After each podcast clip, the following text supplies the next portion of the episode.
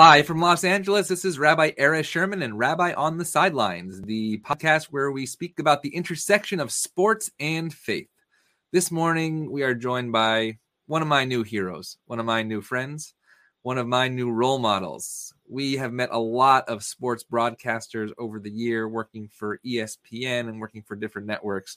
But this young man has a very compelling story, an inspiring story that we cannot wait to hear.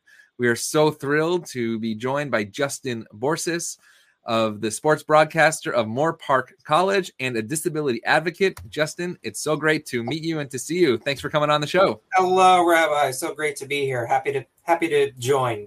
Absolutely. So we're going to talk about sports and faith, and then we're actually going to talk about the disability advocacy world and special needs because that's how we we're connected through an amazing organization called Respectability. If you have not heard about or seen Respectability, please check it out. And Justin's going to tell us a little about more about that.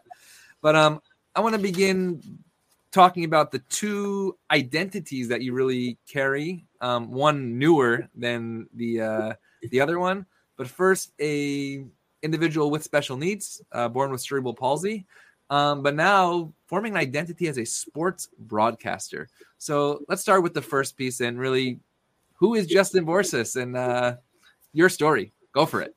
So, you know, my family considers us, they call us the miracle babies. I have a twin sister, Mm. Emily, and we were born three months premature. I was due in May and born in February 19th.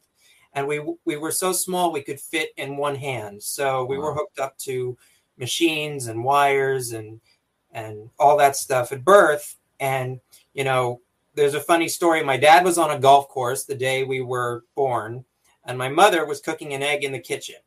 Okay, hmm. she was just at the house, but my dad had no cell service and couldn't wasn't told that you know my my mother was in labor. So somebody from his tournament, whatever he was playing, races out in a golf cart and says, "Your wife's in labor. You need to leave." And he goes, "What? what? What's happening?" Um, Only on the tenth hole. yeah, basically, he takes his car and races over to the hospital. So when we were born, my brain was hemorrhaging. I was bleeding, um, which is what caused the CP. I have spots on my brain you can look at through scans that you could see that there's sort of these this matter on my brain that you can tell that's what causes it. Um, and my sister had a blood clot, and we were given a less than five percent chance to live. Wow. Um, we both made it. Obviously, we're fine. Um, my sister um, is also part of respectability uh, in her own advocacy and in her own way. And then I joined as well first, actually. But CP was, you know, not what any parent necessarily sits there and goes, um, now we have to deal with this. Okay. Mhm. Um, and we just sort of navigated it. We were in and out of hospitals the first couple of years dealing with stuff. Um, my dad became a stay at home dad to take care of me and my sister. Um, and in the beginning, for me, the CP was about obviously the basis learning if I could walk, learning if I could speak, um, learning if I could go to school in general education or if I would need special education. Um, I was in a special ed preschool in the very beginning just to see what my motor function and what my motor skills would be. Um, but, you know, growing up, and I was very lucky to have parents who didn't treat me as if I had a disability, but understood how to speak to me in a way that I knew what my limitations might be, how I can modify certain things, and how I can work within my own body to figure things out. Um, and very early on, that's how we navigated things. And I started to explore what kind of passions that I could actually pursue that could work with it. So where did the sports thing come in? Was it like in kindergarten when you loved the Dodgers or the Lakers, and then you, yeah? So Pretty go for it. much. I mean, I when I was really young, I wanted to be a composer and a conductor of an orchestra, and I sort Wow. of threw the, threw that out the window once I realized they told me I should probably conduct with my right hand, which is not my stronger one. Hmm. And I went, okay, let's pivot. let's pivot. Let's find a new career choice. Um, sports for me, you know, obviously I grew up in LA and the greatest broadcaster in the history of the world to me was Vin Scully. Vince There's- Scully, you got it. There's there's nobody there's nobody better. There's nobody who can top what he can do. Um, and when I was little, I used to sit. I had an old GameCube, which doesn't exist anymore. It's out of out of order. Mhm. And I used to play video games, and I used to mute the TV and and call the games as if Mhm. I was a broadcaster. And that's Yeah, I did the same thing, but it was as if I was a rabbi giving sermons. So we, were, we- we went to the same path. similar. Yes, similar methods, different different outcomes. But um, the the interesting thing was that's how I started to learn. You know, I didn't look up terminology. I didn't go to a computer and say, "What does this really mean?" I actually just started to watch more TV. Mhm. As as funny as it sounds, and and there are people in this world who go, "You watch too much TV." You know, that's how I started to pick up on things that were, you know, important to know or terminology that would always be used. Um, and I also understand- So hold on a second. The advice to children out there is watch more TV. Just want to make sure that's correct, right? uh, well, I'll let the I'll let the parents decide. The par- it, it didn't hurt me, but you know, of course, everybody parents differently. Right. You you all get to choose. no, no, no. But you, I Um, mean, you turned the sound off, and so as Right. you were, as you were turning the sound off, right? Were were you having other people listening to you? How- do you Oh, know you? How do you know parents- you're doing this right? Um, first of all, I'm the loudest person in my home. We're all loud, but but I am definitely the one that that has the most uh, projection in my voice. So my parents were always hearing me, whether it be from down the hall or whether it be just in the other room. They'd hear me and they go, "How do you know that stuff? I didn't tell you anything." And I'm like, "Well, I just watch TV, Dad. I just listen." Um, but I also understood, even from a very young age, that I needed to find a career choice that I could physically do. Um, you know, there were a lot of times, and my parents could tell this as well. I used, when I was young, I used to say I wanted to be a baseball player or I wanted to be an athlete. And my parents very gently, very calmly said, honey, that's probably not going to happen. We want you to dream, but let's keep it realistic.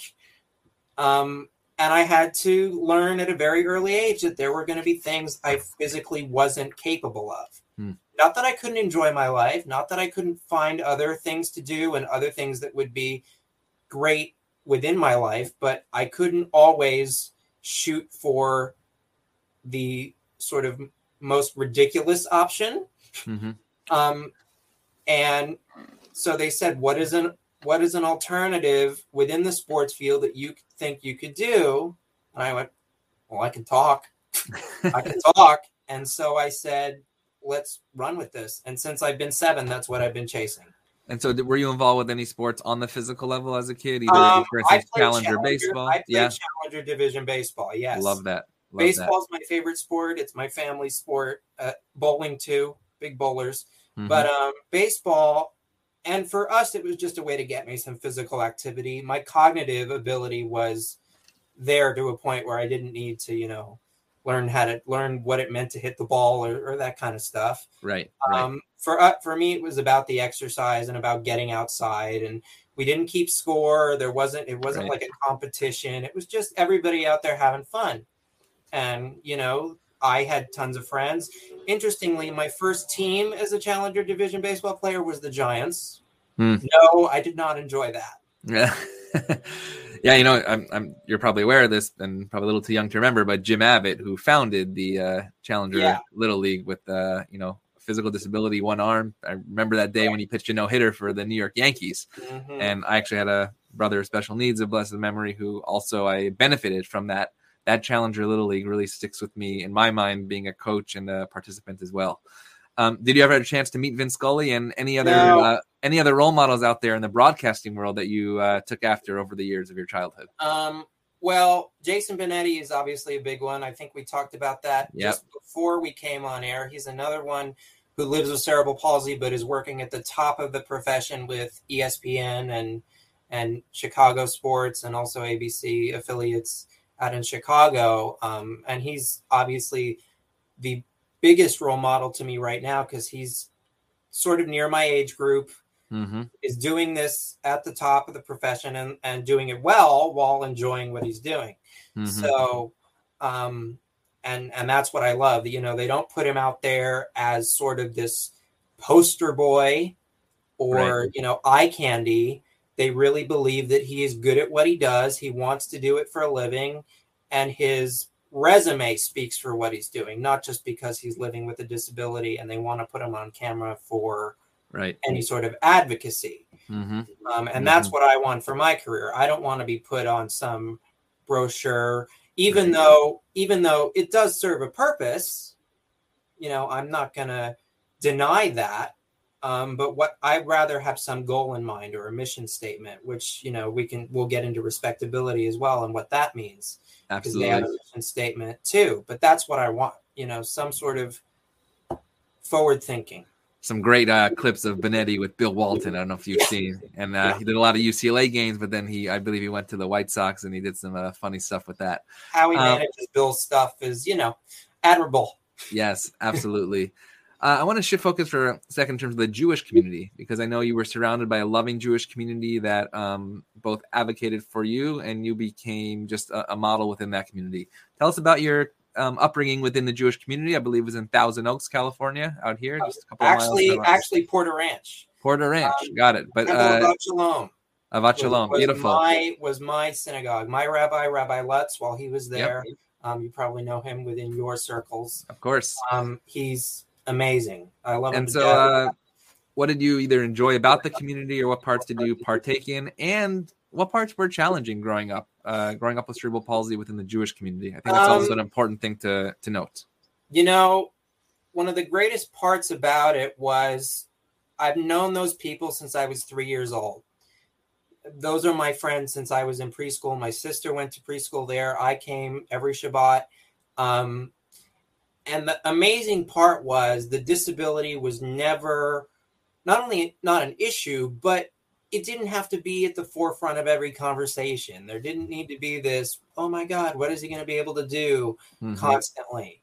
Um, the greatest part about it is they are still my closest group of friends. They are still the people I rely on the most when I feel down or I feel sad. I text them first. I text Mhm. those. That's my group um, that I go to if I'm in need of something. Um, if there were any challenges, it all based. It's all based for me physically. Um, obviously, you can tell I'm talking to you right now, and it's everything's fine the Mhm. movement was always the problem. Um, you know, I was in a walker as a child, and then as I got older, we used we started to use crutches. Mhm. Um, I couldn't necessarily hang out with people or enjoy outside functions like a Purim carnival or some sort of beach cleanup for the environment, or um, because the safety was a concern, my stamina was a concern um, my ability to be able to pick things up or carry things or or enjoy the entire festivities would be an issue um, and that was always hard because that's where my disconnect comes in you know you look at the social media feed or you look at, Mm. at pictures and you go look at all these people having fun Mhm. and i'm sitting on the couch sort of Mhm. and I was always a homebody and I never really enjoyed it. I'm an extrovert by nature. I like to be out. I like to be with people. And I never blamed anybody because it's not it's not their fault. They it's not like they did anything that would have excluded me from it. In fact, they invited me to events and I would Mhm. always get text messages. It was just the nature of my life. I just couldn't go out and and do, especially if I relied on my parents for things like transportation and safety and making Right. sure I was okay. Um, but my friends always helped me get food. They always made sure I was taken care of, and I was in Purimspiel also for TAS all the time with my theater department and the department there, and oh, so much fun. so you mentioned the times that you're sad and mental health is a huge piece of the world right now over the last two years absolutely children and adults alike even here at sinai temple we have a new mental health center it's never been part of synagogue jewish life before but you mentioned that you went through very difficult times times of depression times of sadness times of suicidal thoughts you had to learn to walk again right? People just complain when they put their foot on the ground and it hurts because they're getting out of bed in the morning. Where did you find that support and how can the world around you and us do a better job today in acknowledging that that need is there? Um, it takes a village. You know, mm. the, the, the, the, the saying is true. It was never one person. It was never two people. It was five, six, 10, 15, 20, mm-hmm. you know, over the course of six months, a year, rehab, you know, I had major surgery when I was 10. Um, they cut me open and basically put me back together. My feet were sort of turned in like a penguin. I don't know if you can see my hand mm-hmm. there. And they had to restructure it to a point where my legs were straight um, so that my gait was different. Um, so I was in cast for six months and they put pins wow. in. They took them out mid year. So I came to the hospital and they pulled them. You know, my dad sitting there with a lollipop in his mouth, trying to, you know, not go pale. He's squeezing my hand. I'm screaming and pain. It, you know, about as miserable physically and then emotionally. The the difficult part of it was the fact that I was home. Mm-hmm. Being in cast at that point, I couldn't go to school. So, you know, they hired a tutor privately through the school wow. programs. And I was home for a year and, you know, I didn't get to see my friends and I was sitting in the same place. So the the biggest thing was I'm a big believer in therapy. Mm-hmm. Um, so I know everybody's got a different thing that they might want. Some might want yoga, some might want other forms of exercise, some will just go to a friend. But for me, therapy and in some ways medication really helped. You know, I I had the therapist on speed dial. I had my friends on speed dial. Um, I had appointments every week. Um, and then, you know, more recently, as I've gotten older, we we switched to anxiety medication, and and that helps me too. It just keeps me at an even keel. Mm-hmm. Um, but really, you know, my dad will give me the biggest kick in the butt and go, get off, get off your tiny hiney and go mm-hmm. do what you got to do. Um, and I sat in bed one day and I went, you got to stop playing victim and and start sort of just taking control and and busting your butt and you'll be fine. You know, hmm. I'm very lucky that my grandfather, who will be watching this later or is watching this now, um, is actually a licensed psychiatrist. So oh, mental oh, wow. health is a big part of my my family history. We have history mm-hmm. of mental health problems. So he was the first one to drive in from Palm Springs as a retiree and, and as the emergency contact, sort of, okay, he needs help. I'm I'm packing and, and leaving now with grandma. But um yeah, so so therapy is a big key for me. Um, yeah, you know, uh, I mean, the, the second time you actually have said this, though, it's a lot of you, right? Like you said, I'm not going to play the victim. It, it takes a village. Yeah, no, which is it's a your your strength is admirable and just uh, an unbelievable inspiration to to others as well. So we spoke about your journey having cerebral palsy from birth. We spoke a little bit about the sports journey that we're going to get back to. But now, when did you realize that you can be a disability advocate? Respectability is a fairly new organization, specifically here in the West Coast. We've been very grateful at Sinai Temple to partner with them, specifically for high holidays um, and our captioning during our two years of streaming now. Um, when did he realize that you know what? I'm a sports broadcaster but i can bring the identity of having a disability to the world for so many others who don't have a voice like me. So, how did that journey come about? so rabbi lutz who i just spoke about briefly before sent me a message out of the blue. He said hey i think this organization would be really good for you. Um, one of our mutual one of his mutual um, students you know alex howard who's also a member of respectability was a part of it and he thought that I would be a perfect candidate. And so I decided, hey, why don't I apply? Why don't I email these people uh, and see what they're about? And I always wanted to do that, but have it come about in the right way. Um, you know, I spoke about the fact that I didn't want to be the always be the person out front in the mm-hmm. brochure mm-hmm. or sort of there as, as some sort of tokenism. And what's great about respectability is that there's actually a mission statement and there's mm-hmm. actually some a goal that we're trying to achieve. It's more than just tell your story and hope people it resonates with people. You know, they're working on legislation at Capitol Hill to get us more funding and to get us more physical accessibility. They're working on mental health advocacy. Um, and other forms of that kind of stuff. So when when I got the the email and I went to them, they said we need more people in the sports field. We need more people because primarily the people they have right now are um, in the entertainment mm-hmm. side of the media, and we would love to have you.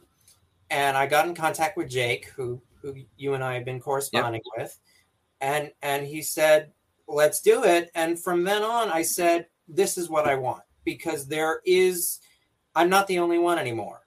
Mm-hmm. i'm not mm-hmm. the only one being the voice. There's a group. I'm not the only one sitting at the table going this is what i want. This is what we need. How do we get it? Because for years my dad and i were the only ones in the room mm-hmm. screaming at the top of our lungs going we need these accommodations. We need this funding. We need this equipment. We need and and it drove us nuts that not that there weren't other people involved because we knew there could be, but that we were we were always the ones at the top of the ticket. Um, and it was nice to have finally have a group that I can go to and be like, let's work on this, let's do this, let's and you can share your stories and you can share your common um, struggles and and that kind of thing because there's some com- there's always commonality. Absolutely.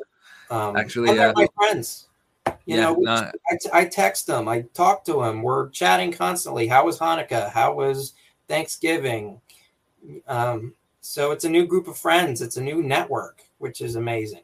I want to give a shout out to Matan Koch, who uh, I don't know his exact title out in Los Angeles, but he basically is respectability out here in Los Angeles. A good friend yeah. of mine, all the way back from my times at the Jewish Theological Seminary of America, and just so grateful for what he's brought to uh, our community, the Los Angeles Jewish community, and the, the larger larger country as well. Um, faith in sports. You know, I have people on this show like major broadcasters: Jay Bilas, Dan Shulman, Seth Greenberg, Andy Katz, the whole the whole crew of college basketball. And I ask about their faith journeys, and it's fascinating because behind what you see on TV are major faith stories, right? And here right. you just told your story about growing up in the Ahavat Shalom and Rabbi Lutz and thank you. Matan is the VP Workforce Leadership and Faith Programs. Thanks, Jake. Um, and the right, that's right. the faith piece, and then the sports piece, piece, which we'll get back to in a second about how you got to be a broadcaster at Moorpark. But do these worlds for you ever intersect? Or the question that I asked everybody on the show: Is there an intersection of sports and faith that you have seen? There is, but to me, it doesn't come from scripture or or or um, the traditional sense of, of reading that kind of stuff. It comes from a, an inner belief that you can do something, um, and then the the faith to take a leap and go can, can take a nosedive if you have to, but give it a whirl and see how it goes. And you know, faith in your colleagues, faith in your crew. Mm, nice. Um, I mean, we have to remember that yeah, I'm the face in front of the camera, but there's 15, 20, 30 people behind the camera that are making you look good. Mm-hmm. Um, that you're relying on to be that source. Um, so faith for me has always been more about community.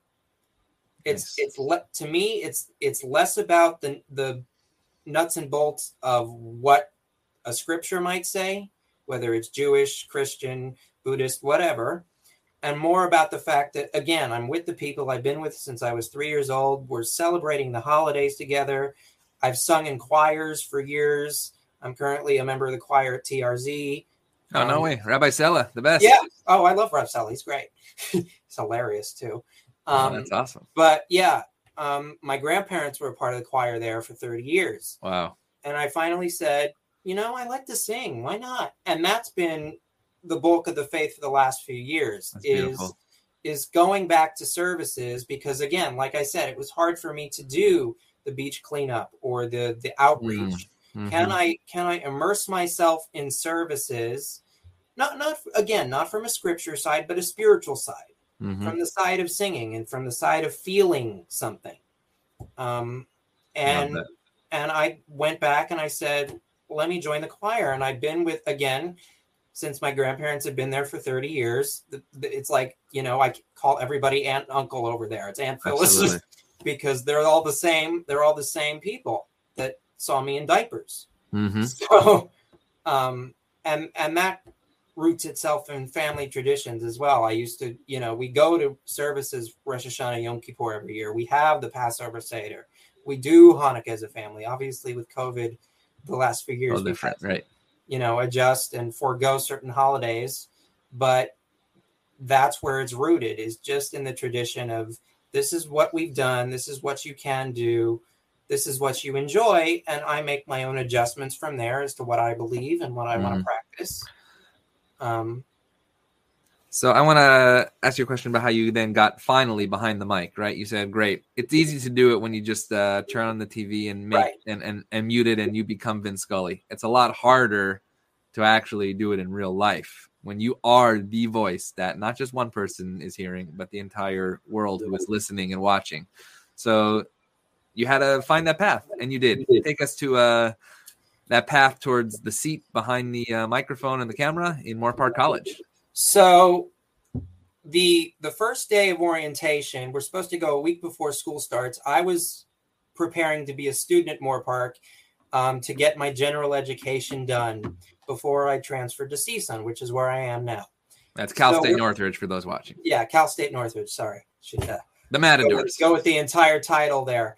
But um, when I went to orientation, we're going to get our student IDs, and this amazing professor Kristen Sullivan, who's the head of our ASMC department there, turns to me as we're getting them and she goes, after I told her what I like to do, she says, I'm sorry, just define ASMC for the audience as well. Um, Associated Students of Moorpark College. There, it's basically the student-run program for our um, what we want to get done for the school. Got it. Um, and she runs that department, and she said you should meet Ryan Ketchum, who at the time was our lead play-by-play announcer for all of our sports coverage. He's a big, tall redhead. I will be sending him this link when this is over.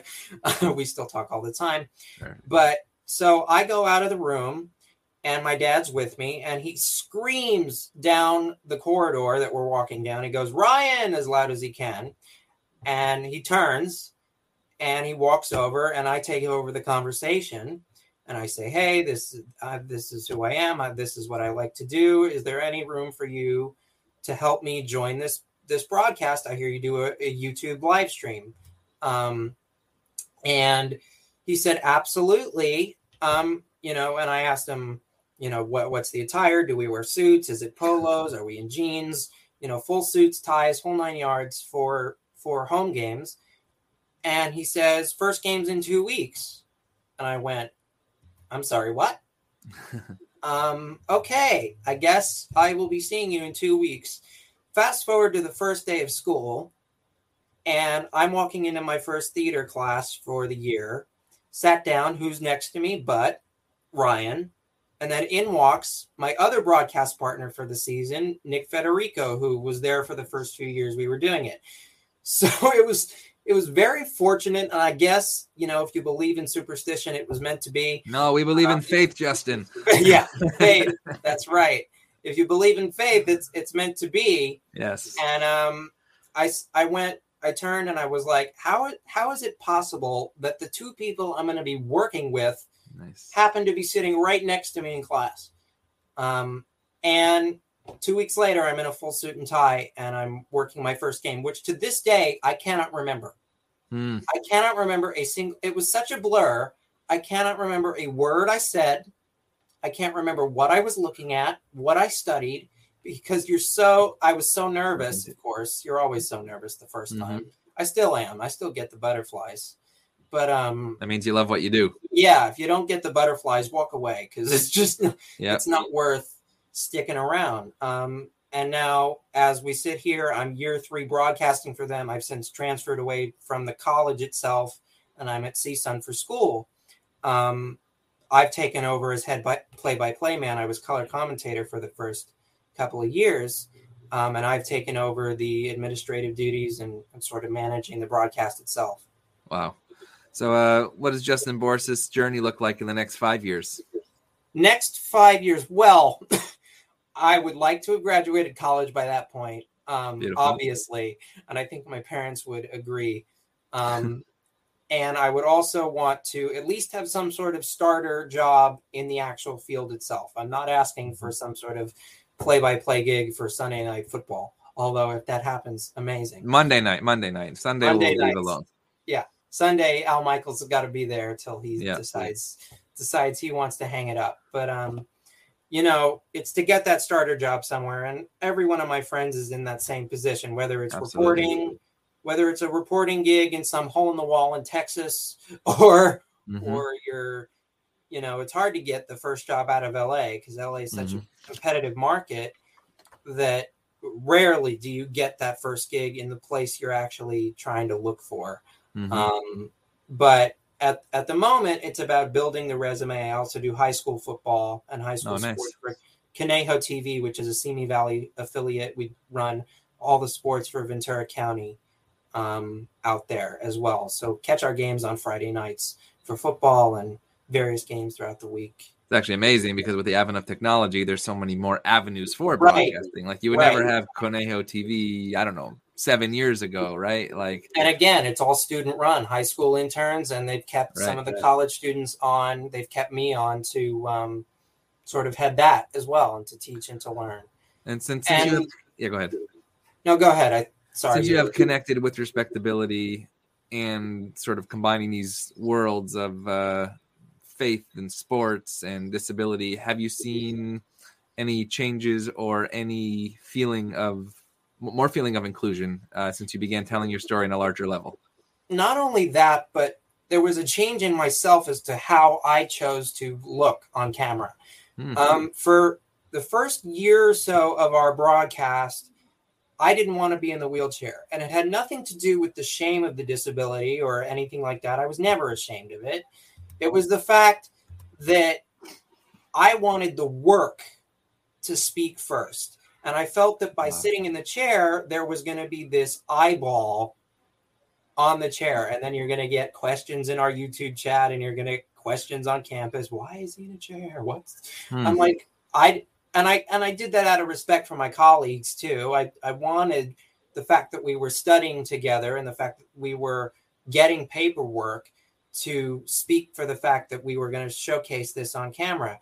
But as recently as this year, I said to myself, you know, after joining respectability and talking with people, I'm like, you know, it's too much work for me to transfer in and out of chairs all the time.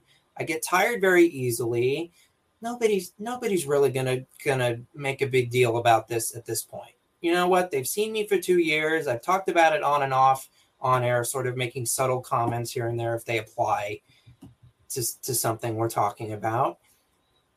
I'm just gonna sit in the chair. And you know, for the first game this year, I was just so much more comfortable. Hmm. Just I was just it just felt like I wasn't tight. I wasn't I mean, I'm always nervous, which makes me tight and stuff like that. Um, and I always struggled at looking at the camera. That was something that I, I'm still working on because it's not a, another human being. I'm very good with the face to face contact. Mhm. When you're staring in front of a black screen and you're sitting there and it's not giving you any sort of reaction, Right. as, as if, you know, as I, as I'm talking to you right now, you're giving me something. You're smiling, you're nodding, there's Mhm. something going on. You're staring into a void of hopefully a thousand people, if that's the most we've gotten on the broadcast this year, hmm and you have no idea what they're thinking Right. while you're talking. So I'm working on being comfortable looking into a camera with nothing coming back at me. Right. And But I think what you're saying also is that you're becoming more comfortable within yourself. You said Yeah. physically, right? But also, Physically. I'm going to be a rabbi for a moment because this week we read the portion of Joseph and uh, Joseph, when he sees his brothers and gets the re- reunification, he looks very different. And he says twice, he says it in Hebrew, Ani Yosef, I'm Joseph.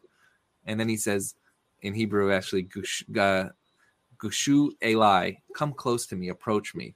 And then he says it again, I'm your brother Joseph. And it reminds me like your story, right? Like I am who I'm going to be. Right. I have to sit somewhere different in order to make you acknowledge that I have to be like you. I, I abs- that, that is beautiful. and the greatest moment in my Jewish life was my bar mitzvah. You know, it and again, less to do with the actual service and more to do with the fact that all my friends were there. We had I had like 70 people at my my party and it was I had it was the greatest day of my life. I had a mm-hmm. smile from ear to ear. I, obviously, I was in the walker at the time, Rabbi and, and Cantor Rohr at the time. She was the cantor there. I also had Cantor Patty Linsky, who um, was is now an emeritus at TAS. But she, um, they made sure everything was accommodating. I was up on the bema with my sister, and we were just hanging out. And I got to carry the Torah around the whole sanctuary in the wheelchair. And mm. you, you know, you we have to remind ourselves that modification is okay. Yes. That you we don't have to always do we do to the best of our ability within the parameters we set.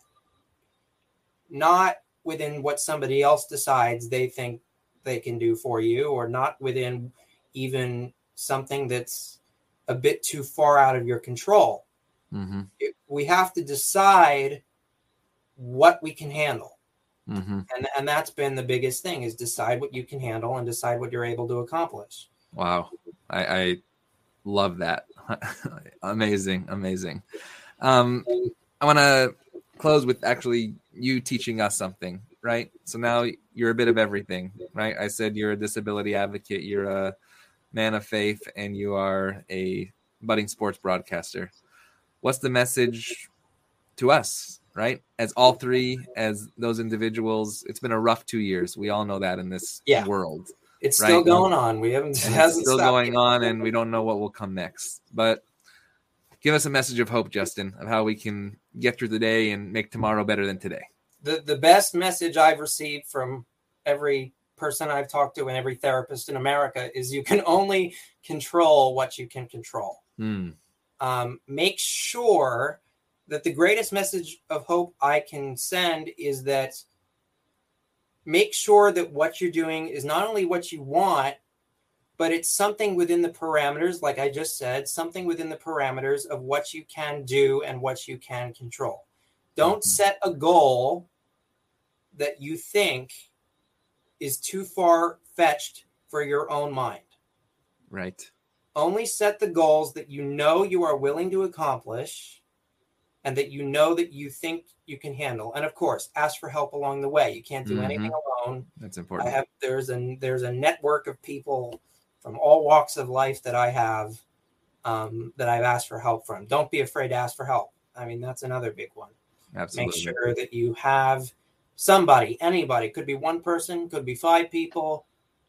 Um, because I haven't gotten to this point without connections like this now mm-hmm. with you um, connections within the more Moorpark community, um, and faith and, and respectability that has gotten me to this point. So,